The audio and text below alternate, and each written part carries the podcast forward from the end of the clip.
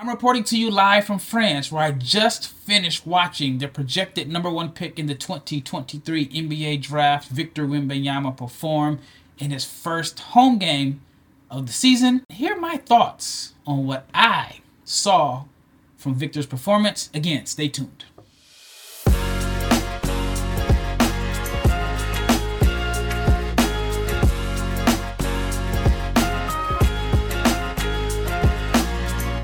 Shout out to each and every person that has made the Locked On NBA Big Board podcast your first listen of the day. I am Rafael Barlow, the host of the Locked On NBA Big Board podcast, the director of scouting for NBA Big Board, and the founder from NBA Draft Junkies. I call myself the one stop shop for draft content. I scout, I write, I create video content, and of course, I do podcasts, and I love to travel. So, once again, shout out to each and every person that has made this podcast a success. And all right, let's just get right into it. It is 1:34 a.m. in the morning in Paris, and I am recording this podcast. I was, you know, normally I would have a podcast out in the morning, but I wanted to create some content around around this game. And the games in Europe start late.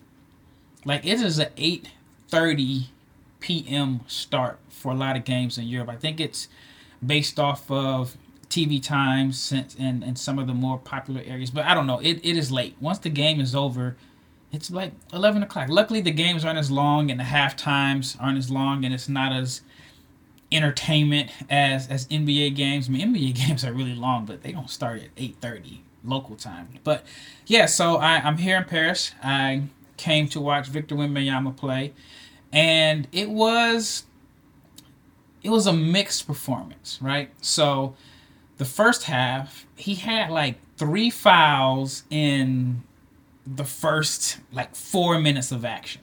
So that's the thing about scouting that kind of makes things complicated in a sense is that you can travel far. And in this case, I traveled 10 hours. And the last thing you want to see is a guy that you're looking to scout and he's in foul trouble or the refs decide, you know, his minutes. In this case, I mean, he you know, he, he really did have three fouls in the first four minutes, so don't want to blame the refs there. But yeah, the first half was pretty pretty uneventful. One of the things I noticed is that the team they, they called Pau. They went right at him. First couple plays of the game, and they went at him and attacked him with, you know, your typical undersized, stocky, broad-shouldered, strong low post, traditional low post score.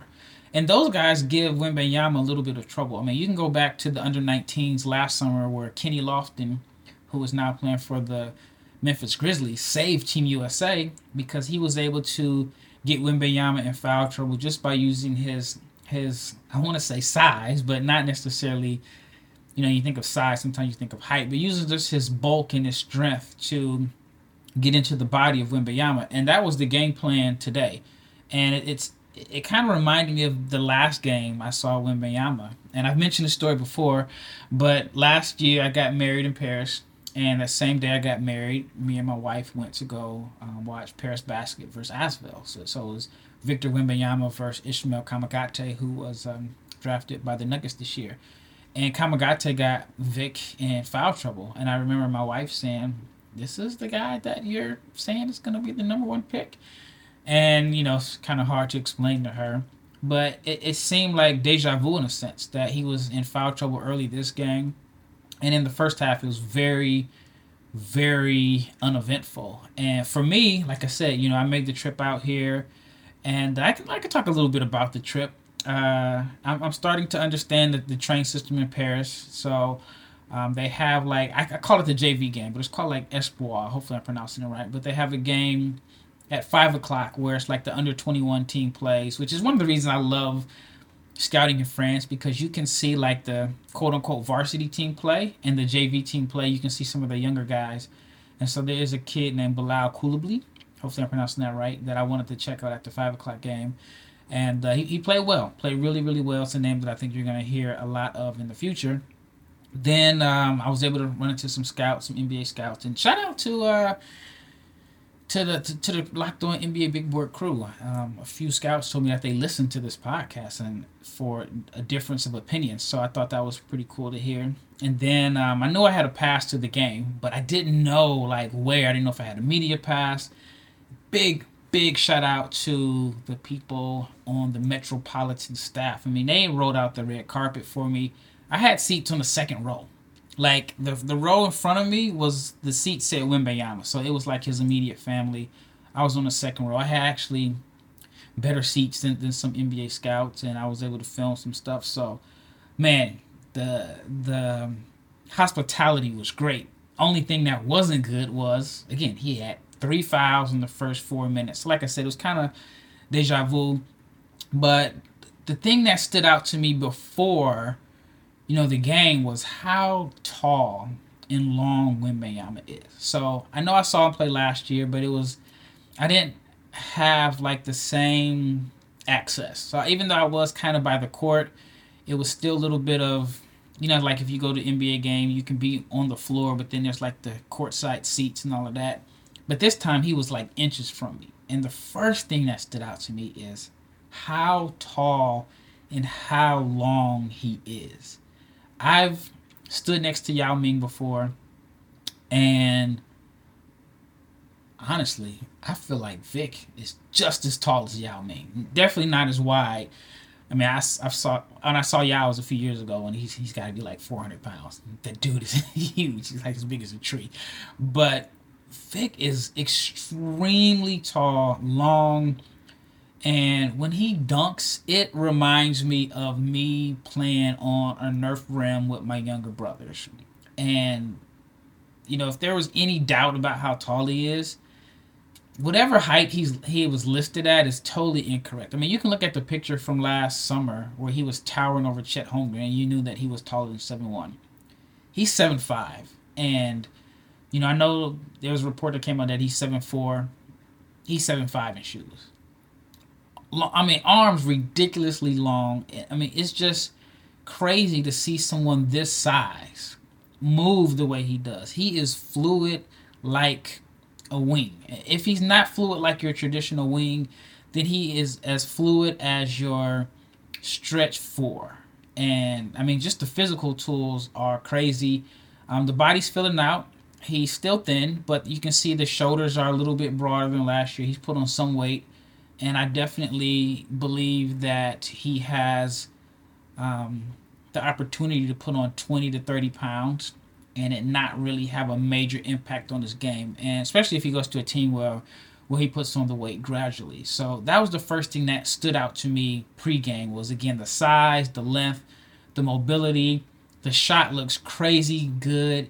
Um, it's it's one of those shots where it's an easy shot. It's high arcing and you have to be thrilled with his promise as a shooter, which he's shown some flashes of that in, in, the past few preseason games. But overall, like I said, just the physical tools are alarming. And like I said, the coordination and all that. So when we return, I will get into the game, what I, what I saw in the second half, because the first half there was absolutely nothing worth noting other than he picked up three fouls. But in the second half, he, he picked it up and turned it on. But before I get into what I saw in the second half, you know I got to talk to you about Bet Online because betonline.net is the number one source for football betting this season. Find all of the latest player developments, team matchups, news, podcasts, and in depth articles and analysis on every game you can find. And as always, BetOnline remains your continued source for all of your sport wagering information with live betting and up to the minute scores for every sport out there. The fastest and the easiest way to check on all your favorite games, events, including MLB, MMA, boxing, and golf, is at BetOnline. So head to betonline.net, use your mobile device to learn more. That's because BetOnline is where the game starts. All right, once again, shout out to each and every person that has made the Locked On NBA Big Board podcast your first listen of the day. All right, this is Rafael Barlow again reporting to you live from Paris. It is now 1.43 a.m. And let's just get into the second half. The second half, Wembanyama was a much, much better player. He looked like the player that has been hyped up and projected as the top pick in the draft started off looking for a shot. He was definitely aggressive. It, it felt like, you know, I know people are here to watch me play, and I, I have this hype to live up to. Let me show my offense. And so he, he came out, and the jump shot didn't fall. He only made one jumper. But I like the fact that he was aggressive. I like the fact that he fights for position in the post, despite the fact that he's he's skinny and he's long and he's kind of easily pushed out of his spots by guys with a lower center of gravity who are stronger. He fights. You know, once they swing the ball, he goes from from block to block, fighting for low post position. He tries to make contact on screens, and so I thought that was was impressive. And his first basket was a, a dunk where you're just like, I can't believe he dunked that far. It looked like he dunked from outside of the box from from my angle, and it was just like this aggressive and this passion and this competitive fire that that I liked. And you know, you, you hear about guys being really tall as being like gentle giants, and on the court, Wembanyama is not a gentle giant, despite the fact that again he's thin. He does have some grit and some toughness to his game. Then um, he the, the part that really, really impressed me two things. One, the rebounding. He is maybe three things. The rebounding. He is like a magnet to the ball.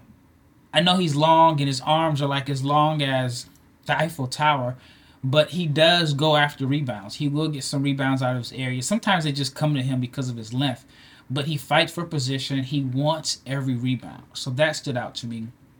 The defense, you know, we, we all have heard about his defense. He's been compared to Rudy Gobert on, on defense.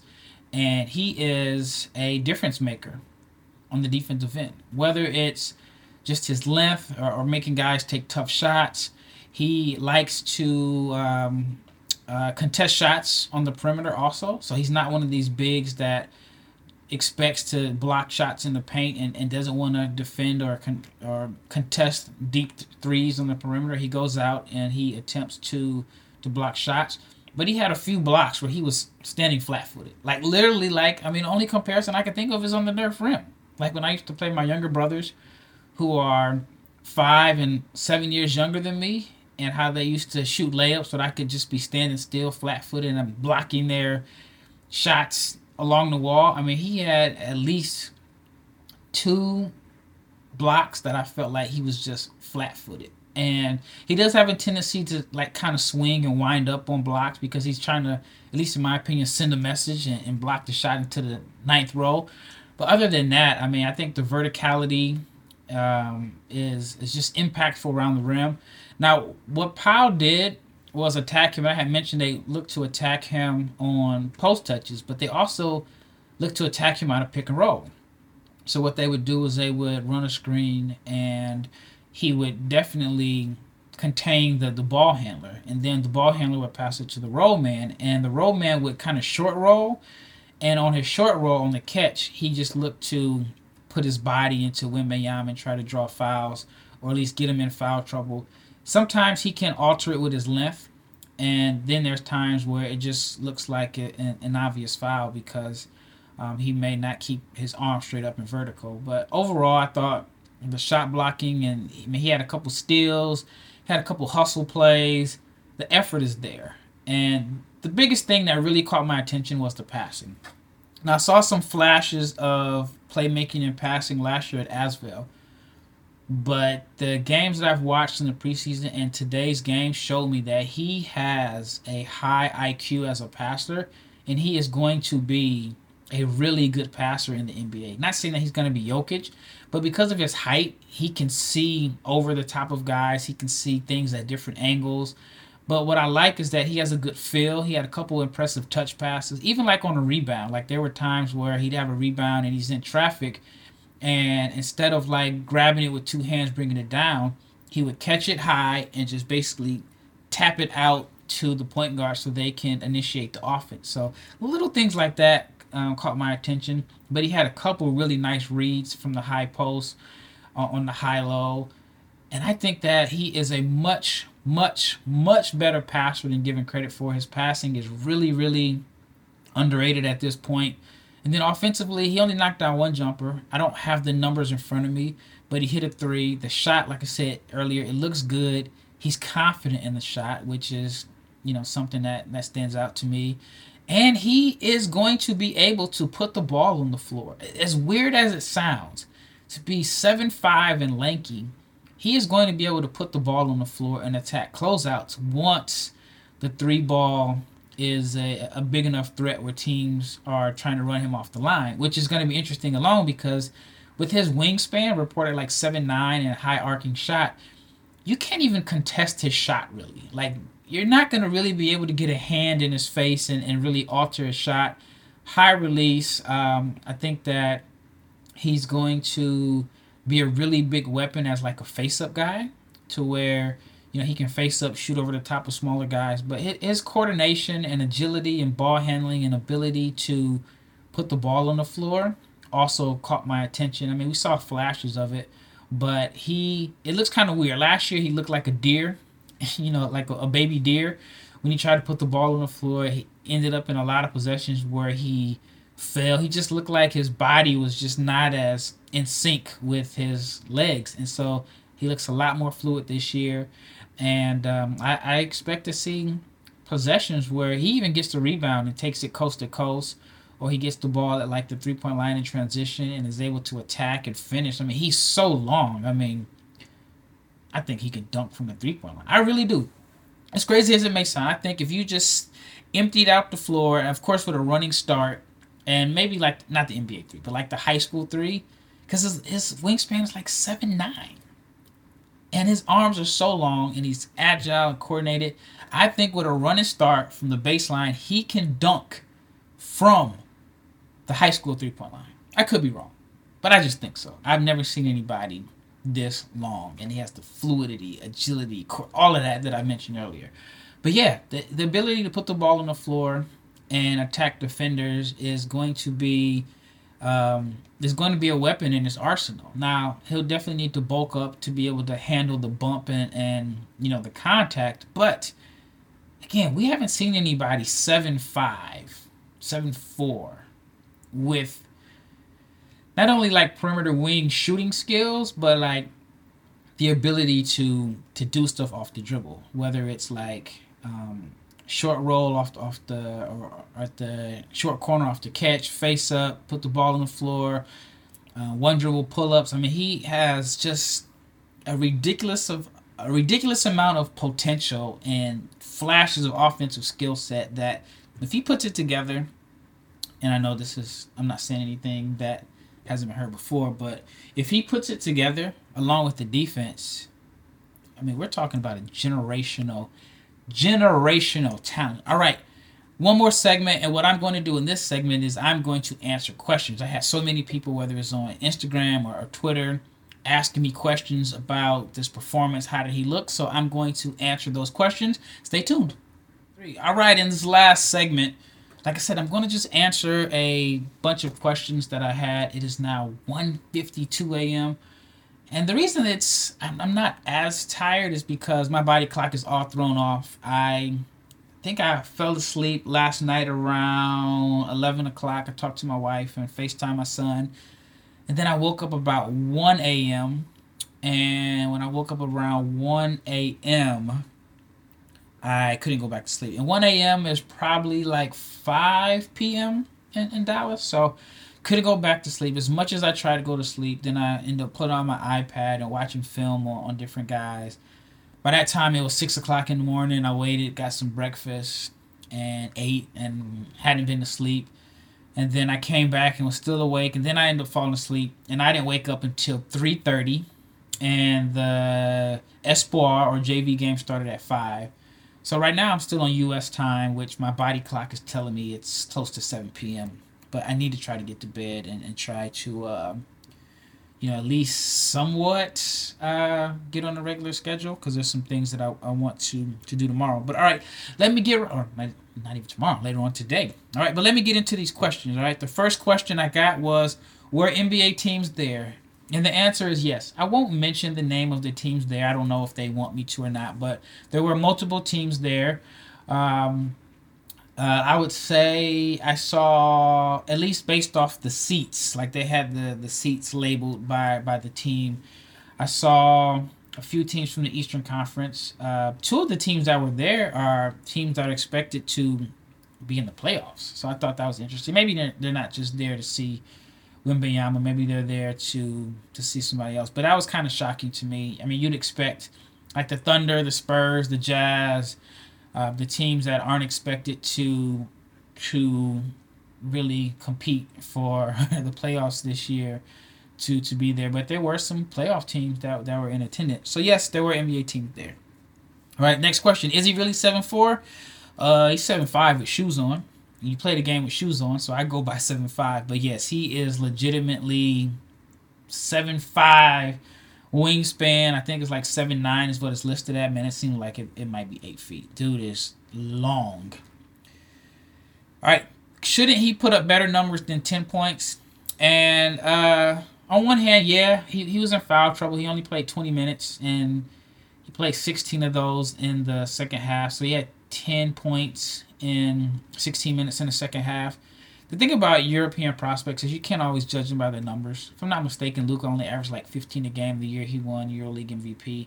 The game is it's shorter, it's more team oriented, it's more physical, so you don't really see guys putting up 20 and 30 40 or 50 like you see in the NBA. The game is totally different, which makes his performances, even though they were preseason, the 34 point performance and and um, and the 23 in his first game would makes that more impressive. But you know, you can't always judge European guys by by putting up big numbers. Right, how did he pick up his fouls? Were they silly fouls? I think one was silly, um, maybe two, but I mean they were legitimately attacking him and, and, and making him defend um, someone that was aggressive, that had a lower center of gravity, that was looking to go at his body. So, um, but he did good in the second half. I think he only picked up one foul in the second half. He played a lot more discipline. I, I'd say maybe one, maybe two. You can say were, were silly fouls. All right, what is the biggest takeaway from his performance? The biggest takeaway is I mentioned it earlier: his length and the passing and the ability to put the ball on the floor. And I also really think that the jump shot is going to be really good later on. Like I think he has the tools, the touch, and all of that to be a, a really good three point shooter. Next question: How do you think he'll look versus the Ignite? You know that's a million dollar question. Uh, on one hand, it's an exhibition game, so you don't want to get too excited about an exhibition game. But then on the other hand, they're coming all the way to the United States in their season, so um, it, it sounds as if they want to give the people, the scouts, the fans, the draft junkies what they're looking for. So I think that uh, the game is going to be interesting. I don't know who's all on the Ignite roster as far as like the, the veterans, um, but I think that, you know, he, he actually may look better in that NBA style setting where the, the pace is a little bit faster, they're running up and down. So he may look better. I, I, I predict a double double you know, I'm going to predict 17 points, maybe 12 rebounds, and four blocks with a you know two or three assists. I, I think he'll look good. Um, anything you saw in person that doesn't show on film? Uh, yeah, I'd say the ball handling. I'd say the ball handling, and just the how well he moves. He is someone that I think can be able to score and shoot off of pin downs and action plays. So, how well he moves and the fluidity stood out a little bit more to me in person than it does in film. Should we be concerned about the foul trouble? Yes and no. I think that because he's so hyped and he's you know where he's projected to go, um, people may not be as patient with him. I mean, I'm starting to see a lot of people now are just kind of question him. Oh, you know, same thing we saw with Chet. Oh, well, you know, he, he, he won't be able to do this, or he's not this, or you know, he, he's overrated. Um, you're gonna have to give him patience, uh, or give him time and be patient. I do think that early in his NBA career, he is gonna struggle with with fouls, um, just because guys are gonna be looking to attack him, and guards are probably gonna be jumping into his body. He's gonna get a lot of blocks. I think he's gonna block a ridiculous amount of shots, but he's also gonna pick up a a lot of fouls just because people are going to test him and you know guards or wings or people are going to be looking to dunk on him and put him on a poster so i think that is going to also have an impact on on his fouls. Um, next question: Where does he score in the NBA? You know, this was a legitimate concern that I had prior to these preseason games. I thought, okay, He's not going to be able to get post touches in the NBA because guys are going to be able to push him off the block, and the NBA doesn't really give a lot of post touches. And I used to wonder, like, is he going to be able to score outside of being a vertical lob threat and a guy that scores off dump offs and and you know just is kind of spoon fit? That was a major concern that I had at this time last year. Now I don't have those concerns. I think he's going to be able to score as a face up guy. I think you give him the ball in the short corner, he's going to be able to knock down those jumpers. You give him the ball at the elbow, and he's going to pass and find cutters. He's going to knock down elbow jumpers. Of course, he's going to be a pick and roll vertical lob threat, especially in the NBA where the floor is more spread. It's hard to, at least in my opinion, get like a lot of pick and roll, easy pick and roll finishes in, in Europe because the lane is definitely congested. And they play a lot of uh, lineups where there are traditional bigs and not the same amount of floor spacing. Um, I think that he can be a transition finisher, and he can be someone that you know, can score buckets in transition, and I think he can be a pick and pop guy. So I think that he is going to be able to score in a variety of ways in the NBA. Again, but this is something that a year ago at this time I had some real concerns. Are, are you buying into the shooting? Yes, yes, yes. I am buying into the shooting. The shot looks really, really good. High arcing, soft touch. I, I, believe that he's going to be at least a 35% three point shooter, 35, 36, which makes him respectable. And, you know, you add that on top of his defense and, you know, just the way he can put the ball on the floor. Um, he's, he's going to be a weapon. He's going to be a real weapon. But yes, I am buying into the shooting. I think he will be a pick and pop guy. And maybe even a guy that you, you kind of run screens for to get him open for three. Because, um, again, you can't contest it no, no matter who you put on them, you can't contest it. All right, the last question is how does the French league compare to college basketball? I'll say this much. The guys, the American players that are playing in the French league were really good college players. The French league doesn't have the same level of as former NBA players of like the Euro League or, maybe even like the Turkish league or, or Spain. Um, the the former NBA players that are in France are usually guys that were two way guys or maybe very very back end of the roster. So I know on his team you have, um, jeez, I can't think of his name. It's late. I can't think of the guy's name. Small Tremont Waters, small point guard from LSU that played for Boston. He's on his team. Um, yeah, you don't have the same level of former superstars in college or former NBA players as you do in some other leagues. But the French league is athletic. Uh, I think that it is a good league. It's not a great league. I think it's the perfect situation for him because they're only playing once a week, and uh, he's saving like the punishment on this thin frame by playing once a week instead of playing against the the EuroLeague teams. Uh, but it, it's a good league. I'd say it's a top five league in Europe, in, in my opinion. Um, I, would have to say Spain ACB is the toughest. Maybe Turkey, maybe Greece, uh, but it, it's in that range. So I, it's a respectable league. Well, that wraps it up. Once again, thank you, thank you so much for listening. Sorry for the episode being so late. I know it probably may run into the episode that my my colleagues are looking to post for Wednesday. So when you get this, it'll be Tuesday night. But once again, thank you for making the Locked On NBA Big Board podcast, your first listen of the day every day, and I make your second listen, the Locked On Fantasy Basketball, where Josh Lloyd hosts the number one daily fantasy basketball show on the planet. It is free and it is available wherever you get your podcast. I am Rafael Barlow. Again, this is something I, I forgot to mention. Please, please subscribe to my NBA Big Board newsletter. It is exclusive content. Uh, I definitely have an article in detail about this uh, Wembanyama game and some some comments from scouts that, that were at the game.